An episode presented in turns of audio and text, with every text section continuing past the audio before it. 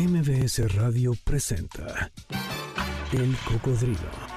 Experiencias históricas, callejeras, urbanas y sonoras por la ciudad con Sergio Almazán. Súbete en El Cocodrilo. Aquí arrancamos.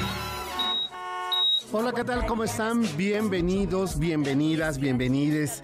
Son las 10 de la noche con 3 minutos en este jueves 16 de noviembre. Así lo marca el reloj de la Torre Latinoamericana. Y es momento justo para que ustedes sigan en sintonía con MBS 102.5. Mi nombre es Sergio Almazán. Y pues la noche de hoy tenemos, por fin se me hizo hacer este, eh, este programa. Y claro, las razones iban a ser en otro momento otras Hoy las circunstancias resultaban imperantes para abrir los micrófonos de este espacio. Así es que, mi querido Inge Zavala, ¿qué te parece que vayamos encendiendo los motores del cocodrilo para que comencemos este recorrido de esta noche? Quédense con nosotros.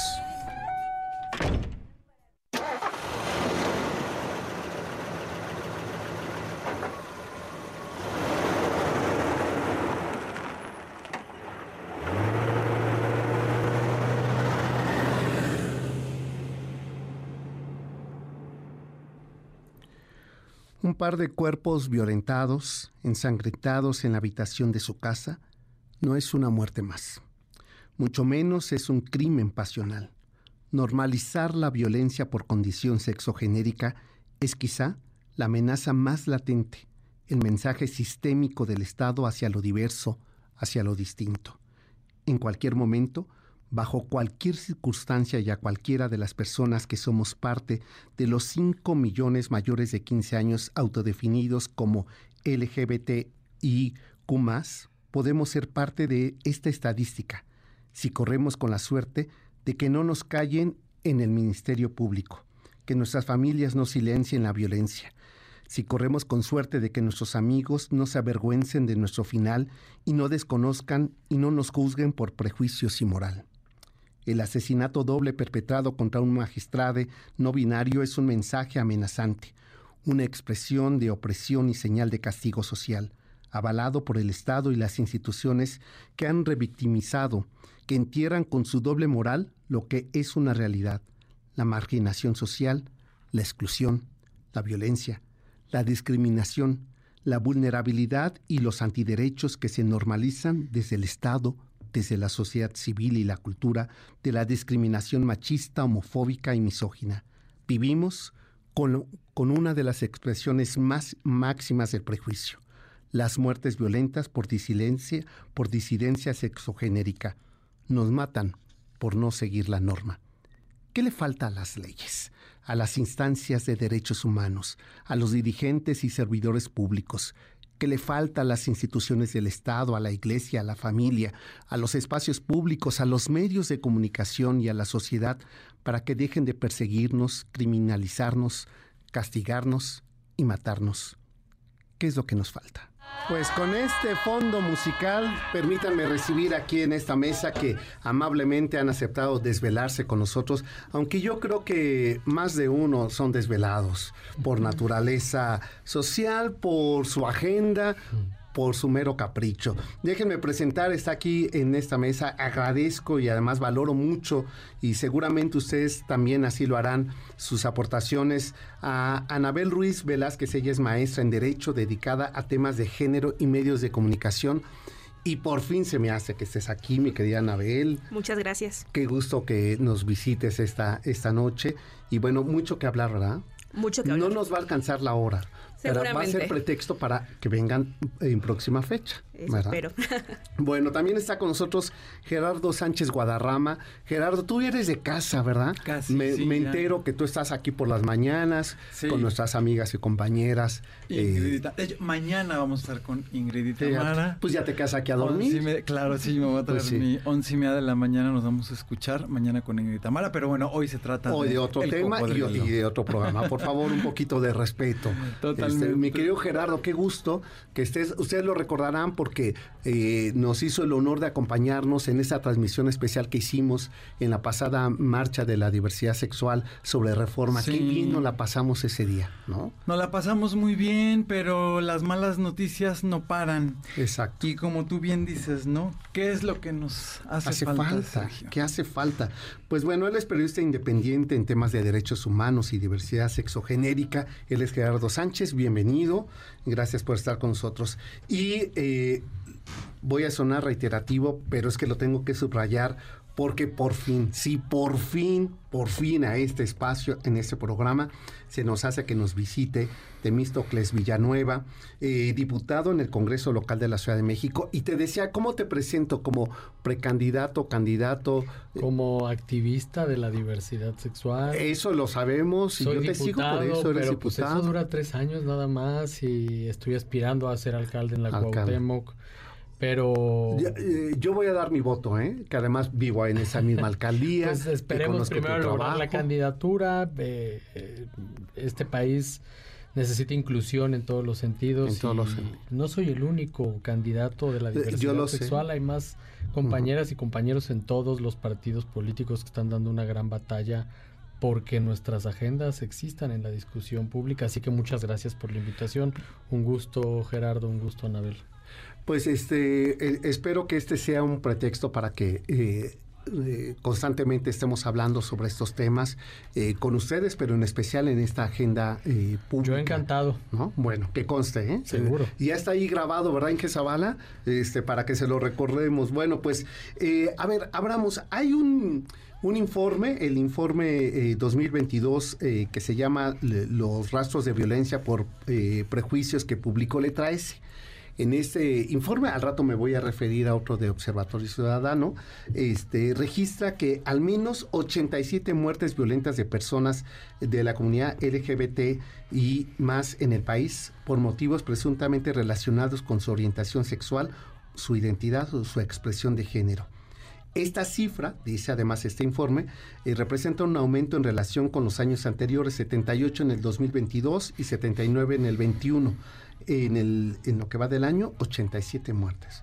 O sea, esto no ha disminuido. Y, pero todavía lo que es más terrible, dice, como se trata de subregistros, porque hay quienes no denuncian, ¿no? Por motivos estos eh, morales, la familia decide mejor ya no entrar en esa discusión, que eh, dicen en, en términos, eh, digamos, modestos, dicen que puede alcanzar la cifra hasta 200. Y porque además es un registro que se realiza a partir de la documentación periodística. Periodística, exacto. No son datos oficiales, porque no hemos logrado eh, que, el gobierno federal revele respecto a, los casos de delitos que se cometen en razón de asesinatos, cuáles son por, por el agravante de odio. De odio. No lo sabemos. No lo sabemos, ¿no? no. En 2023 con la tecnología y con la... No lo sabemos. No lo sabemos, ¿no? O sea, quiere decir, no nos está faltando herramientas para medirlo.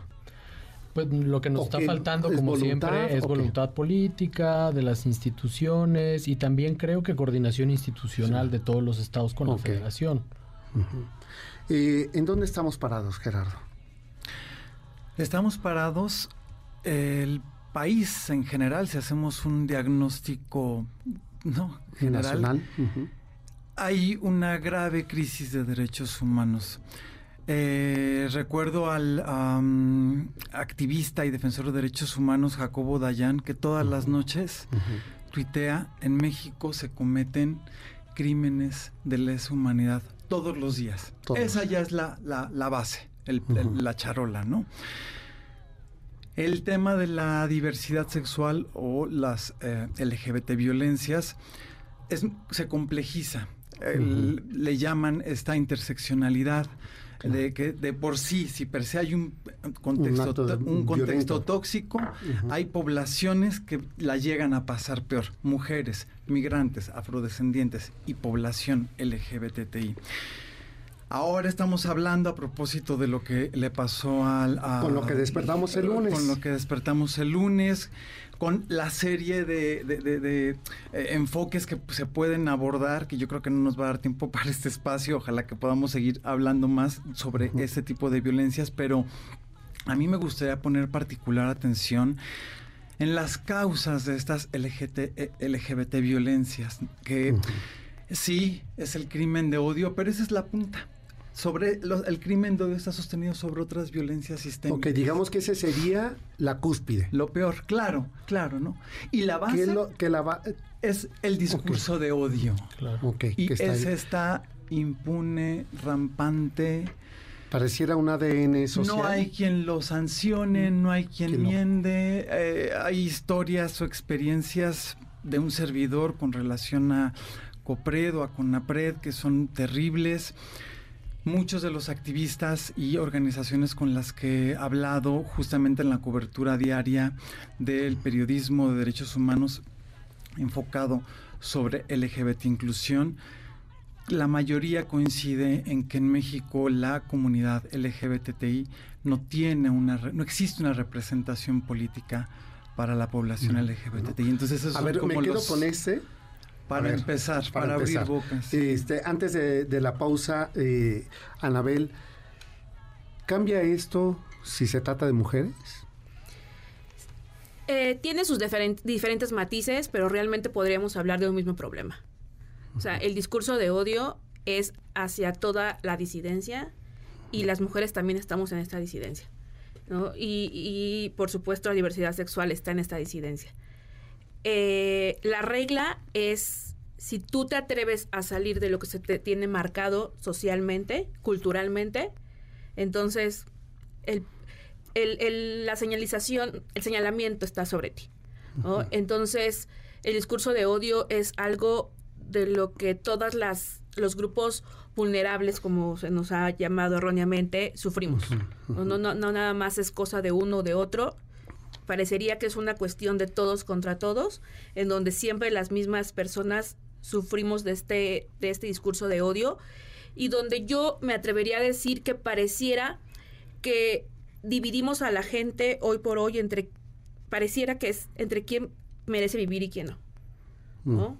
Los feminicidios, el, el, el, homicidio que acabamos de vivir y que nos estremeció a todos como país, es quién merece vivir y quién no. Esa creo que esa es la, la, la pregunta que queda en, la superficie. Y la espada de Damocles, ¿no? O sea, ¿quién apunta esa espada que dice quién sí y quién no? Porque eso es lo que, donde está lo terrible, ¿no? Donde está verdaderamente eh, el ojo eh, tras la cerradura, ¿no? O sea, eh, ¿quién perpetró ese, ese doble asesinato? Pues lo más triste creo es la versión que ha tratado de circular la Fiscalía de Aguascalientes diciendo que que eh, uno contra el otro. Uno contra el otro, que no hubo un tercer involucrado, que no hay nada que lo documente. Y llaman la atención varias cosas al respecto. Lo primero es que a las tres horas de que se encontraron los cuerpos, la fiscalía tenía, una, versión. En este país eso nunca ocurre. No, además con un lujo de detalle, ¿no? El goteo de, la sangre, con una conferencia de prensa. Con una conferencia de prensa. Y llama la atención la falta de, declaración de parte de la gobernadora cuando eh, le magistrade es eh, fue sin duda la persona más visible de la población NB, que además es una población que recientemente se ha visibilizado y ya eh, se ha autodescrito como una población perteneciente a la diversidad eh, sexual y de género. Y bueno, pues eh, también interesante decir la respuesta que ha tenido la ciudadanía, o sea, esta respuesta orgánica en muchas ciudades que salen a exigir justicia y a decir es una mentira nacional lo que la Fiscalía de Aguascalientes ha querido hacernos creer. Exacto. Y y regresando, a lo mejor me escupa en, la cara ¿eh? el papel de muchos medios de comunicación al respecto de esa, de esa noticia y cómo se ha eh, replicado el eco desinformativo, eh, discriminatorio, de odio eh, fomentado también en los medios de comunicación. Y por ello me resultaba tan importante abrir este espacio y con ustedes. Déjenme hacer una pausa y regresamos.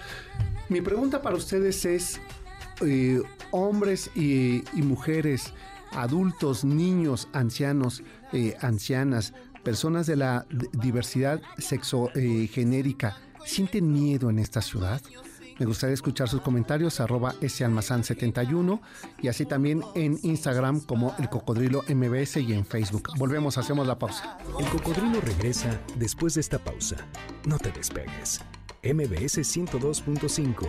Ya estamos de regreso. Sigamos recorriendo la ciudad en el Cocodrilo con Sergio Almazán, aquí en MBS 102.5. Eran los años 60 cuando Mercedes Sosa escribía e interpretaba este tema justamente en las revoluciones eh, sociales de América Latina.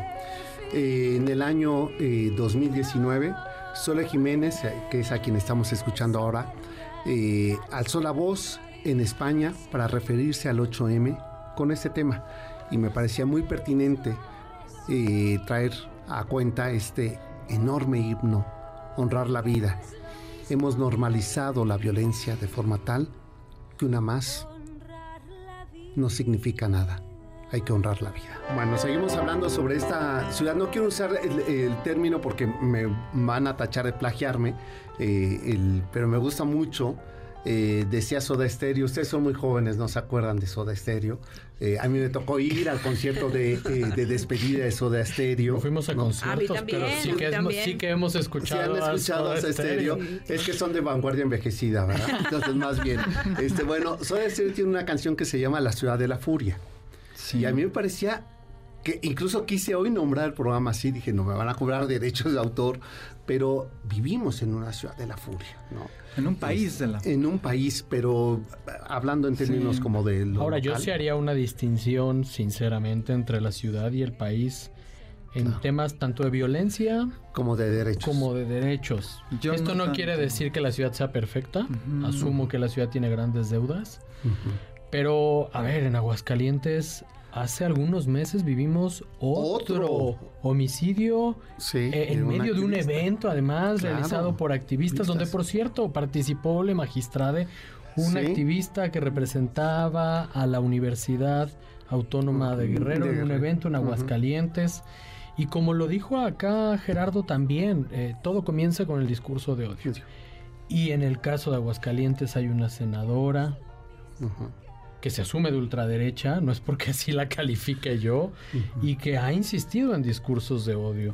No se trata de creer que los discursos de odio eh, de inmediato asesinan a la persona, pero si desde espacios de poder, desde la tribuna, se le confiere el derecho a un legislador, a un personaje electo, de alguien que se este llama tipo de lenguajes de odio, pues cualquier otra persona se va a sentir con la facilidad de perpetrar un ataque. Oye, a ver, eh, y se lo, a ver, te lo voy a preguntar primero a ti, Anabel, y reboto esta misma pregunta, Gerardo, para ti.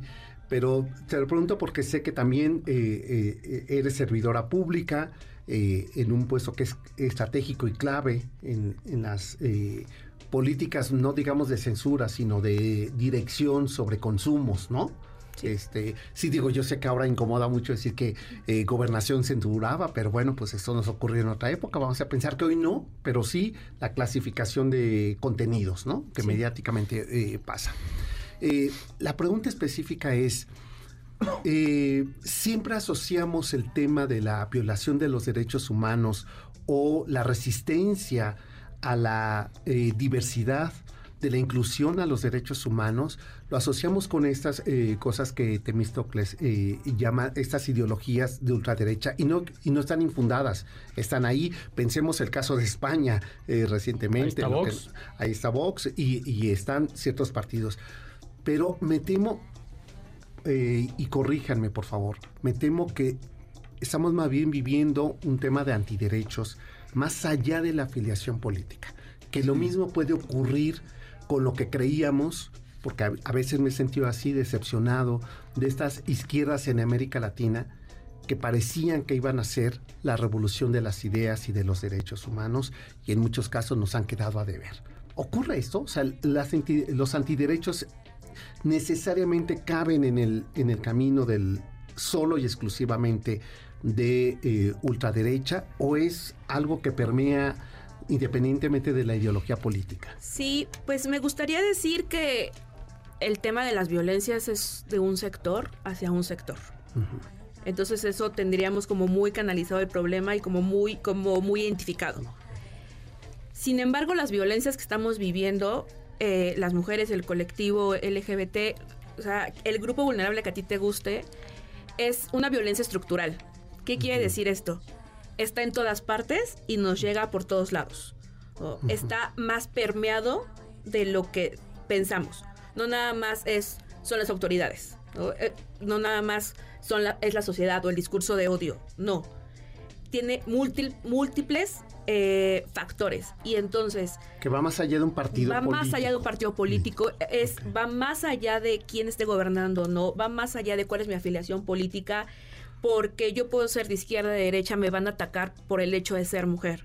O, eh, puedo estar en un puesto político, me van a atacar por ser mujer. La magistrada es, es un caso paradigmático. ¿Por qué? Porque tenía visibilización porque tenía eh, recursos, tenía un puesto público, que por, eh, estos puestos públicos son bien pagados. privilegios, ¿no? Sí. Que En, comunidades disidentes mm, pareciera no tenerlos y que él sí los tenía, ¿no? Y, que ella sí los tenía. Y él fue víctima de un homicidio como el que conocemos. Entonces, me hace preguntarme, todas estas personas que no conocemos y que no son visibles y que no tienen los recursos y que no tienen las herramientas, ¿qué realidad están viviendo en México? o, qué tan vulnerables se encuentran, ¿no? Sí, es lo que, lo que decían, o sea, eh, yo caigo en muchos, en muchos niveles de vulnerabilidad, ¿no? La interseccionalidad. Es, tú eres vulnerable, pero si eres homosexual, eres más vulnerable. Pero si eres mujer, eres más vulnerable. Pero si eres indígena, eres más vulnerable. Si eres afrodescendiente, si eres migrante. Entonces las, las vulnerabilidades... Sí, se te van, se te van sumando. O ese, es el problema. Se te van sumando. Y bueno, ahorita me gustaría hablar, este, bueno, ahorita que, que respondas la pregunta, sobre el papel de la Fiscalía de Aguascalientes eh, desde, una visión legal. Sí, eh, a ver. yo creo que hay dos cosas. Uno, el, lo que estamos viendo con la Fiscalía para completar o complementar el, comentario de los compañeros es uno, nadie ha tenido acceso a la carpeta. Ni, Nadie, más que la fiscalía. Ni la familia. Ni la familia. Lo que levanta o lo que prende las luces es que esta narrativa de que fue un crimen pasional es la misma receta que dicen todas las fiscalías, incluyendo las, las de la Ciudad de México, en todo el país, y toda la prácticamente toda la cadena de impartición de justicia respecto al crimen de odio por LGBTfobia. Incluso te digo algo más, lo dice nuestros pares. Lo dicen en corto nuestros amigos. Claro, es, que siempre, a ver, fue un crimen pasional. y fue utilizado para justificar el feminicidio durante no es nada más la Fiscalía de Aguascalientes. Mm. Ese es el modus operandi sistémico. de las policías de las fiscalías. Entonces creo que esa es un gran, una gran reflexión en la que tendremos que, concentrar la atención más allá de que es, solo ocurre en Aguascalientes. Preguntaba si eh, las resistencias inclusivas están presentes en todas las eh, eh, representaciones políticas. Yo creo que sí.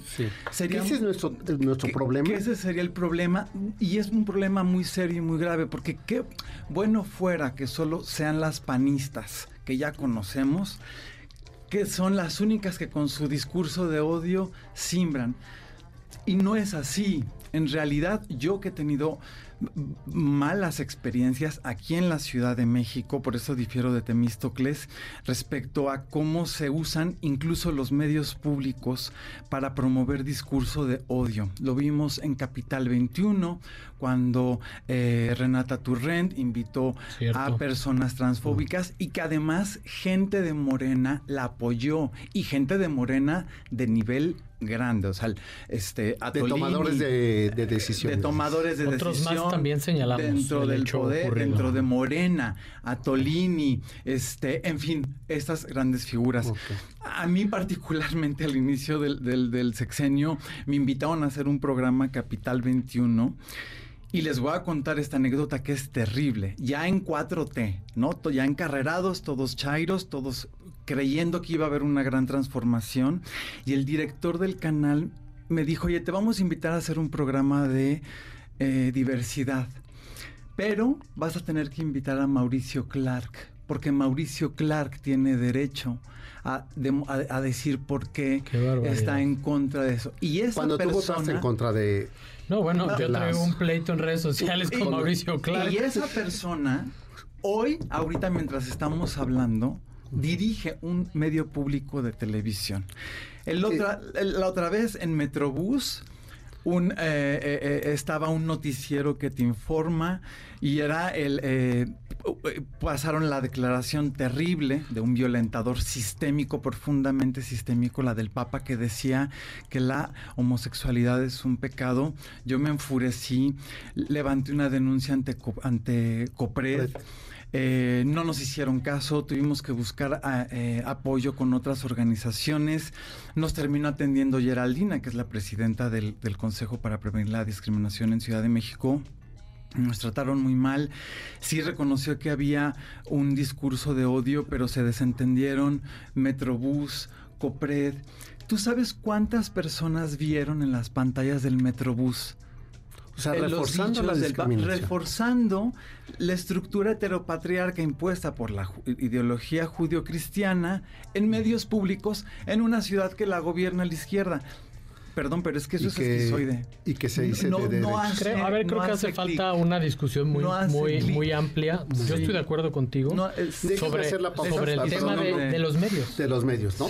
Regresando, ¿les parece que hablemos sobre esto? Claro. De los medios. Y el este, y el caso eh, de magistrado creo que nos ayuda a volver a poner sobre la mesa. Sí. es un ejemplo sobre muchas cosas. Sobre muchas cosas que, se está haciendo bien. y, como dijo Anabel, si al magistrado con el poder político que puede tener le ocurrió. Le ocurrió, o sea, nos ocurre a cualquiera. Totalmente. Bueno, este, esta va para ti.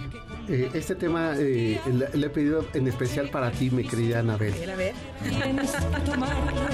Es Lidiana Felipe, mujer inconveniente del disco Elotitos Tiernos. Vamos a la pausa. El cocodrilo regresa después de esta pausa.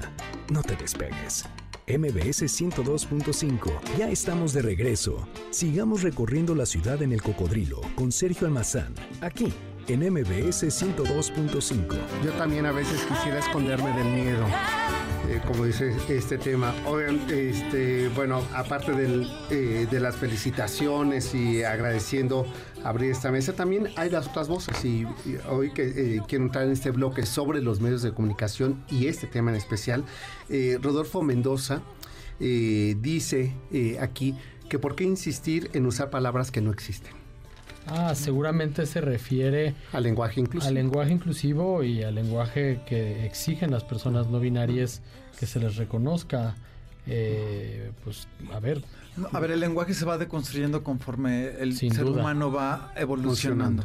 Y estamos en una evolución. ¿no? O sea, hoy estaríamos hablando como se hablaba en México de 1520. Como, como lo habla Salinas Pliego, ¿no? Al referirse y, yo, quisiera decir, yo quisiera decir algo más. A ver, en nuestro país está reconocido el derecho a la autoadscripción.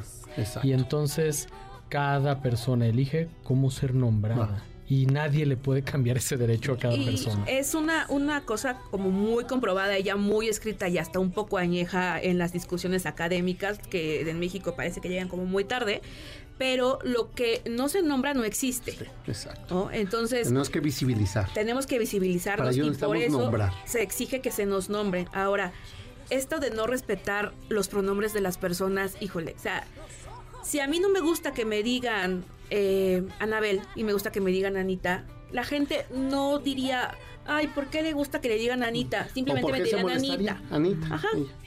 Pero cuando se trata de una persona que dice, mis pronombres son estos, como en el caso de la magistrada, mi pronombre es L, porque soy una persona no binaria, entonces todo el mundo se molesta y entonces todo el mundo en un país que no lee, de pronto el español es súper importante, ¿no? Y entonces la RAE es súper importante y entonces todos nos desgarramos las vestiduras por las palabras. Me gustaría que esta gente que se queja por las palabras y por las palabras que utilizamos no eh, oficiales, digamos, analizaran su día a día cuántas palabras no oficiales dicen y se sorprenderían de cuántas palabras que no existen en la dichosa RAE que tanto defienden dicen ah, todos los días. Y también tiene que ver con el desconocimiento del, binarismo y el no binarismo, pues. O sea, es algo tan reciente que aún cuesta trabajo hacer entender que hay personas que no se identifican ni como hombres ni como mujeres. A, mí me parece que estamos, México y el mundo occidental particularmente, tiene una estructura ideológica judio-cristiana de más de dos mil años. Y eso nos ha estado eh, dando un poco el traste tenemos eh, representaciones políticas, eh, digo, para pararle un poco acá con México, a ver, en Estados Unidos el presidente protesta en la Biblia. O sea, hace su toma de protesta en la Biblia. Jurante la Biblia. Tenemos una influencia y que que no, eh, que no es una no es una obligación constitucional, que es una elección, y lo hacen y lo hacen. Entonces es estas resistencias que yo percibo de la gente que están no querer entender que el lenguaje es un constructo del proceso evolutivo de la especie y no es que haya una ley, no es que la, no es que la, Real Academia de la Lengua sea las tablas de Moisés, se les ve así, porque estamos educados a, querer ver las cosas. Y que a veces se comportan así, que acaba de decir el lunes, leyeron lo que, lo que dijo el director de la RAE, que para qué poner más palabras y para eso está el lenguaje masculino neutro. Totalmente. Que me pareció terrible. ¿Quién dice que el masculino es neutro? y el problema es ¿Quién le preguntó a todos los que no nos identificamos con, el masculino? Y el origen de esas resistencias pienso que está, que está ahí. Entonces, en la medida en la que no trabajemos en construir estados laicos, auténticos, eh, creo que vamos a seguir eh, pues en el retroceso. Voy a citar a una feminista incluso que es eh, partidaria o seguidora de la 4T y ella habla desde su visión como feminista que este sexenio se nos fue. Fue un sexenio que se fue, que se pudieron haber hecho cosas. Yo creo que nunca antes en un gobierno había habido tal cantidad de personas de la comunidad LGBT, defensores de derechos humanos, mujeres, este, activistas, feministas. Y creo que en esta gran lección de este primer sexenio de la 4T es hay que revisar, hay que auto eh, autorrevisarse y bajarle a la paranoia de que todo lo que se les diga o se les eh, sugiera para mejorar, para hacer espacios inclusivos, pues que, forzosamente tiene que ser o eres de, un del otro bloque. Sabemos que con el PRIAN pues, sabemos que con el PRIAN no vamos a llegar a ningún lado, pero si estamos viendo actitudes conservadoras antiderechos de Averástegui en la 4T, estamos en un hoyo. Sí. Eh, a ver, hablábamos sobre los medios es que lo que ocurrió con los medios, yo, de verdad. Todos validando la versión de la fiscalía, muy pocos este, generando algún tipo de eh, razonamiento distinto. Pero bueno, también tiene que ver con la falta de educación formal de la sexualidad que han recibido las generaciones tomadoras de decisiones. A ver, yo soy legislador, a mí me toca también dar una batalla educativa con mis compañeras y compañeros diputados. Eh, no, no podemos creer que los representantes populares son superiores o tienen un mayor nivel de conocimiento que el resto de la población, por desgracia. Y es importante lo que tendría que ser una obligación, no tendría no, que no es una obligación, no, no, lo es, porque son representantes populares. O sea, No, pero sí tienen que tener una visión de estadista. No, bueno, a ver, el gobernante sí. El diputado o la diputada, ¿no? No. Pues son, yo, son representantes creo que los servidor, yo pregunto, ¿eh? como servidor público no tendría la organización. Un, servidor público, dependiendo eh, su, su responsabilidad, estar en la Secretaría de Gobernación, auditando a los medios, por supuesto que tienes que cubrir un perfil. Pero yo me refiero específicamente a los representantes populares. Ok, representante popular, eh, te está refiriendo legisladoras y legisladores. Elegido mediante voto. Sí, claro. Yo creo que son servidores, cualquier servidor público tiene que estar o animado a, ejercer procesos formativos, inclusivos, actualizados a derechos humanos. La propia Organización Internacional del Trabajo tiene manuales, o sea, no, eh, sí, tendría que ser. Ahí te a ver, pensando con una cosa, con una cosa un gobierno más inclusivo. Tú puedes venir a darme toda la información, la mejor información, y yo tengo reticencias ya culturales de muy atrás. Es muy difícil decirle a la gente, llegar con la gente y tratar de enseñarles eh, cuestiones de eh, cuestiones exogenéricas, la gente tiene muchas reticencias y ahí es donde vemos que ojalá solamente fueran los servidores públicos, ojalá el problema fuera la Fiscalía de Aguascalientes, el problema está en toda la sociedad. En el día a día. En el día a día, de la sociedad. Y el representante popular es un representante de esa sociedad. La solución sería cruzarnos de brazos. No, no, no, a ver, hay, quienes estamos haciendo la lucha dentro de los propios la lucha, parlamentos. La lucha es diaria, poco Personal. a poco. Y cambiando nuestros entornos. O sea, hay días en que se siente que te avanzas 10 pasos y hay días en que sientes que retrocedes 20.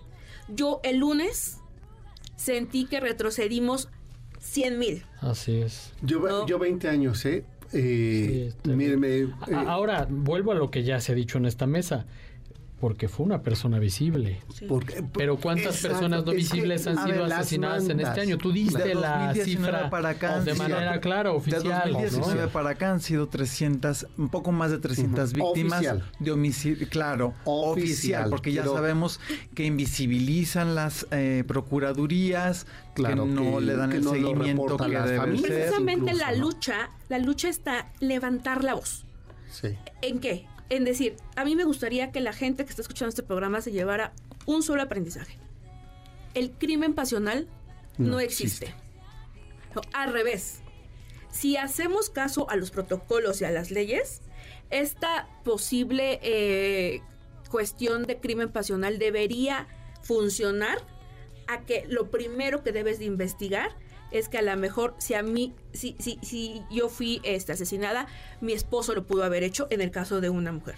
¿No? En el caso de la magistrada, lo que debió haber hecho la fiscalía primero, dado el papel, su, su identidad genérica como persona no binaria, su activismo muy, muy visible como Oye, estaba de derechos humanos. estaba amenazado tenía medidas precautorias. Las amenazas que ya había tenido. La desconoció la, la fiscalía. Y, todo eso debió haber abonado para que la fiscalía primero estudiara esas causas como... No en eso inmediato... Eso, eso. O sea, debió haber ido así de, esta persona pudo haber sido asesinada por todo esto. Y una vez que todo eso haya quedado descartado, ah, ok, entonces voy a estudiar el asunto como un, un homicidio, digamos, normal. Pero esto no era un homicidio normal. Este era un homicidio de una persona con una identidad de, de diversidad sexual, con activismo en derechos humanos muy, muy amplio y muy activo. No, además era parte del mecanismo de, protección a ¿Y periodistas. Entonces, ¿qué pasa? ¿Qué pasa? Y los medios lo siguen replicando. Fue un crimen pasional. A los a las autoridades eh, de las fiscalías les les encanta decir que las mujeres y las personas de la diversidad sexual nos suicidamos. Así es. Siempre nos suicidamos. ¿Y cuántos nos matamos casos, entre nosotros, ¿no? ¿Cuántos casos hay en que no era suicidio? Realmente no era suicidio. Déjenme hacer una pausa. Eh, qué colgado estoy el día de hoy, ¿verdad?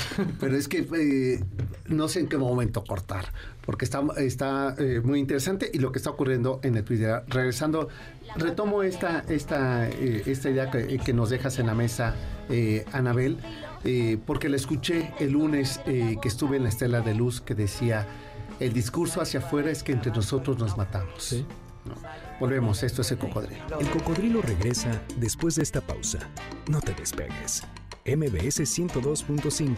Ya estamos de regreso. Sigamos recorriendo la ciudad en el cocodrilo con Sergio Almazán, aquí en MBS 102.5. María se bebe a las calles, es Pasión Vega. Y bueno, otra de estas eh, lecciones que a través de la música eh, yo sí creo en los efectos del arte que pueden ser capaces de transformarnos, de, llevarnos a una reflexión, de momento prendernos eh, una luz eh, y también al mismo tiempo se convierten en los testimonios históricos, ¿no?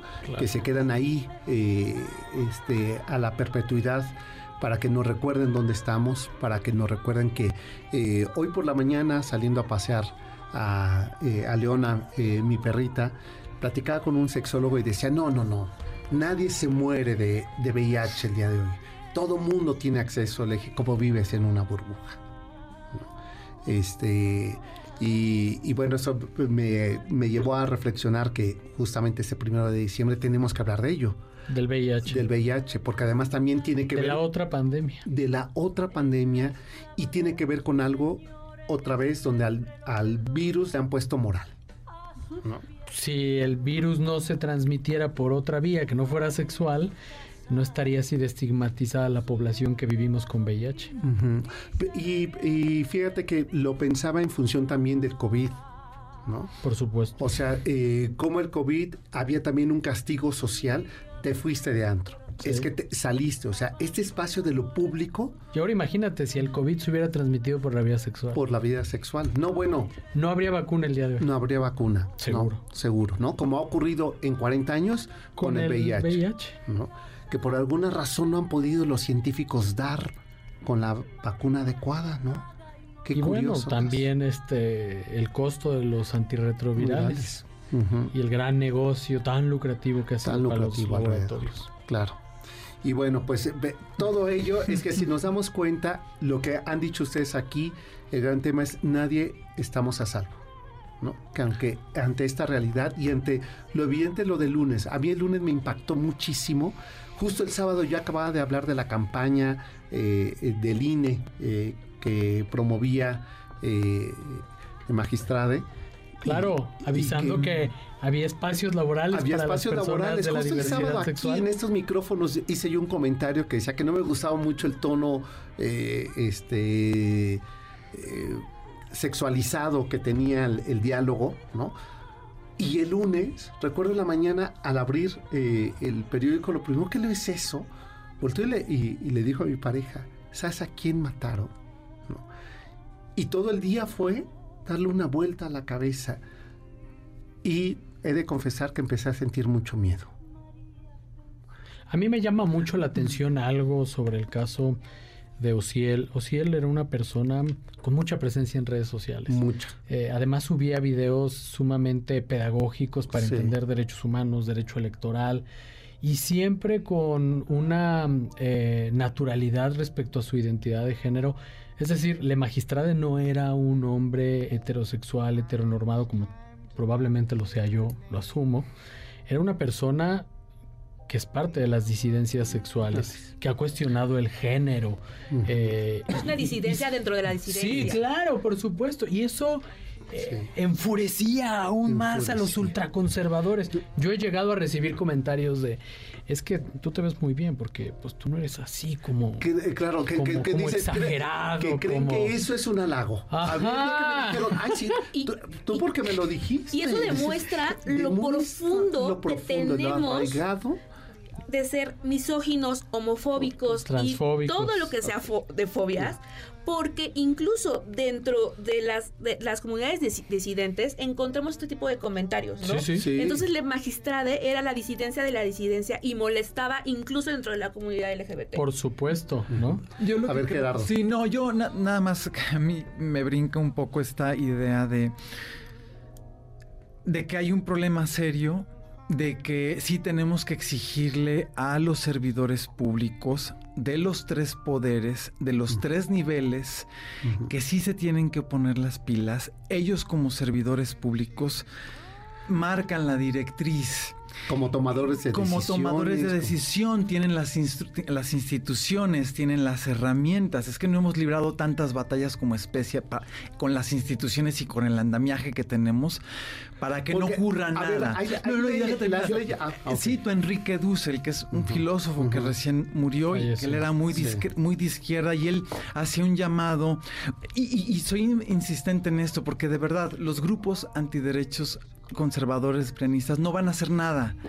Y la única o el único lugar o cobijo donde se tenía una esperanza es o era en la izquierda mexicana y Enrique Dulce, Dulce lo decía muy bien, que Morena educara a sus, a, sus militantes como servidores públicos. Y, yo le atribuiría una materia importantísima, la de la LGBT sensibilización. No puede decir, no podemos decir, es que bueno, como traen el arraigo, pues ya, así vamos a, llevarlo. No, no, no. Es que se tiene que al capacitar, lo dice la Organización Internacional de Trabajo. A mí me contratan para dar conferencias de inclusión laboral en te voy a llevar al Congreso de, la ciudad. Y lo hacemos. Te lo prometo. Porque es increíble cómo hay empresas me, me ¿eh? contratan y me dicen, ven a darnos una plática de sensibilización porque queremos hacer. Y el ejercicio de gente que tiene resistencias, cuando le das una plática de sensibilización, le cambias el chip.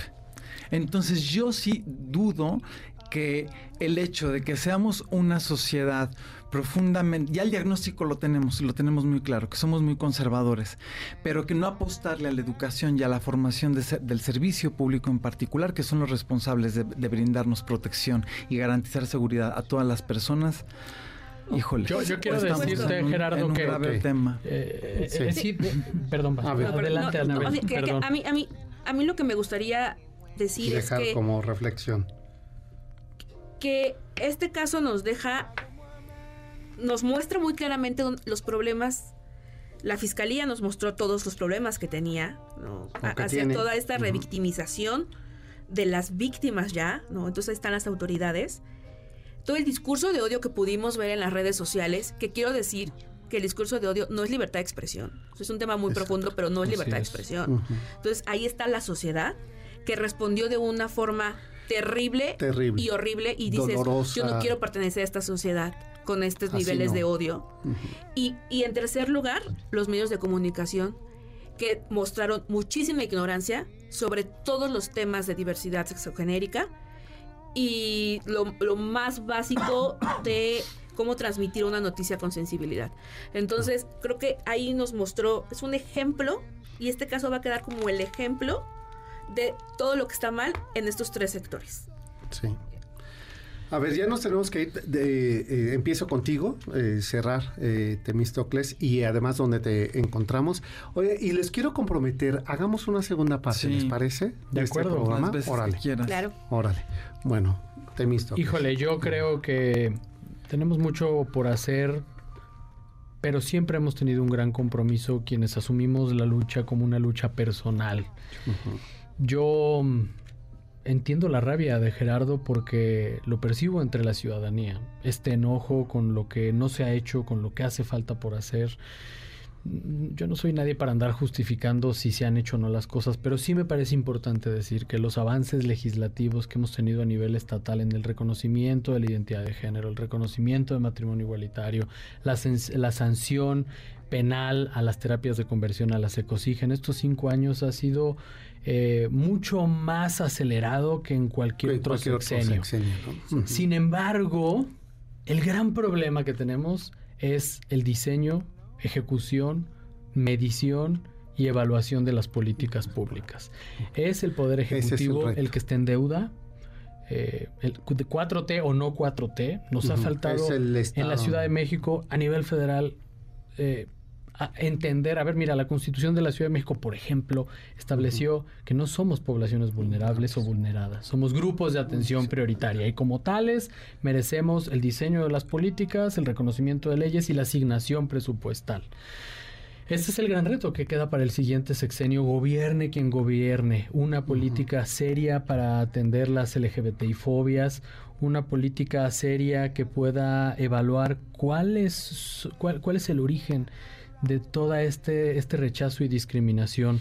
Creo que en memoria del magistrade de Ociel, eh, tenemos que seguir trabajando y construyendo de la mano sociedad civil, con medios de comunicación y con partidos políticos, con gobierno. Hay esperanza, porque hay muchas personas, cada vez somos más quienes estamos en las instituciones y en los partidos tratando de dar una gran batalla, como Anabel, como yo y como tantas y tantos males, como también lo hizo Ociel. Anabel. Pues que a pesar de la tristeza que sentimos, estamos avanzando. A veces avanzamos más, a veces avanzamos menos, pero lo importante es que tomemos la lucha, no la soltemos y la sigamos a partir todo y, y cada quien en su luchita. en el ejercicio en diario. el ejercicio de, donde tú estés. Donde tú estés puedes hacer una lucha y puedes hacer un cambio. Y no va a ser un cambio, un, cambio pequeño. Y pues me gustaría decir que el magistrado que descanse en poder, como le han dicho, y que va a pasar a la historia y la que soporte. Exacto. Gerardo. Gracias, Sergio. La verdad es que yo lo único que te puedo decir que como persona de la población LGBTI, como eh, viviente de experiencias de homicidio de odio cercanos, aquí en la Ciudad de México e incluso como periodista, y esto creo que nunca lo he dicho en público, eh, como periodista, miembro del mecanismo de eh, protección a periodistas y defensores de derechos humanos por ejercer periodismo con cobertura de la diversidad. Estoy muy preocupado. Este país no está bien lo que ocurre en términos generales, en términos de violencia, en términos de víctimas mortales. Y, y, las personas de la diversidad tenemos un gran, gran, gran riesgo y la apuesta es la educación, fomentar la educación, fomentar la actualización educativa. Hay muchísimas herramientas de UNESCO, Organización Internacional del Trabajo. ¿Dónde, dónde podemos encontrarte? Porque sé que trabajas sobre eso. Yo hago conferencias, hago, ese es un poco como el diamante de la tragedia, hago conferencias de sensibilización y estoy en las redes sociales, eh, eh, arroba guion bajo Guadarrama, en Twitter nos pueden contactar y pues bueno, eso es. Gracias. tus redes? Mis redes sociales estoy en X, en Instagram, en Facebook, en TikTok como Temístocles VR o Temístocles Villanueva. Perfecto. Anabel. Yo Instagram anabelruiz.v, eh, Twitter eh, Anabela RB. Ok. Pues nosotros ya nos vamos, eh, nos clavamos un poquito, pero los quiero comprometer de verdad, aquí frente al micrófono abierto, a que volvamos a retomar este tema que como dices a mí me parece que es una enorme lección de políticas públicas, de medios de comunicación y el ejercicio del periodismo todos los días. Nosotros ya nos vamos, pásenla bien, nos encontramos el sábado en punto de las 4 de la tarde en estos mismos micrófonos. Y pues eh, sigamos reflexionando y no dejemos de alzar la voz por los derechos de todas, de todos y de todes. Hasta entonces, buenas noches. MBS Radio presentó El Cocodrilo. Experiencias históricas, callejeras, urbanas y sonoras por la ciudad. Súbete en El Cocodrilo. Nos escuchamos el próximo sábado aquí, en MBS 102 en MBS.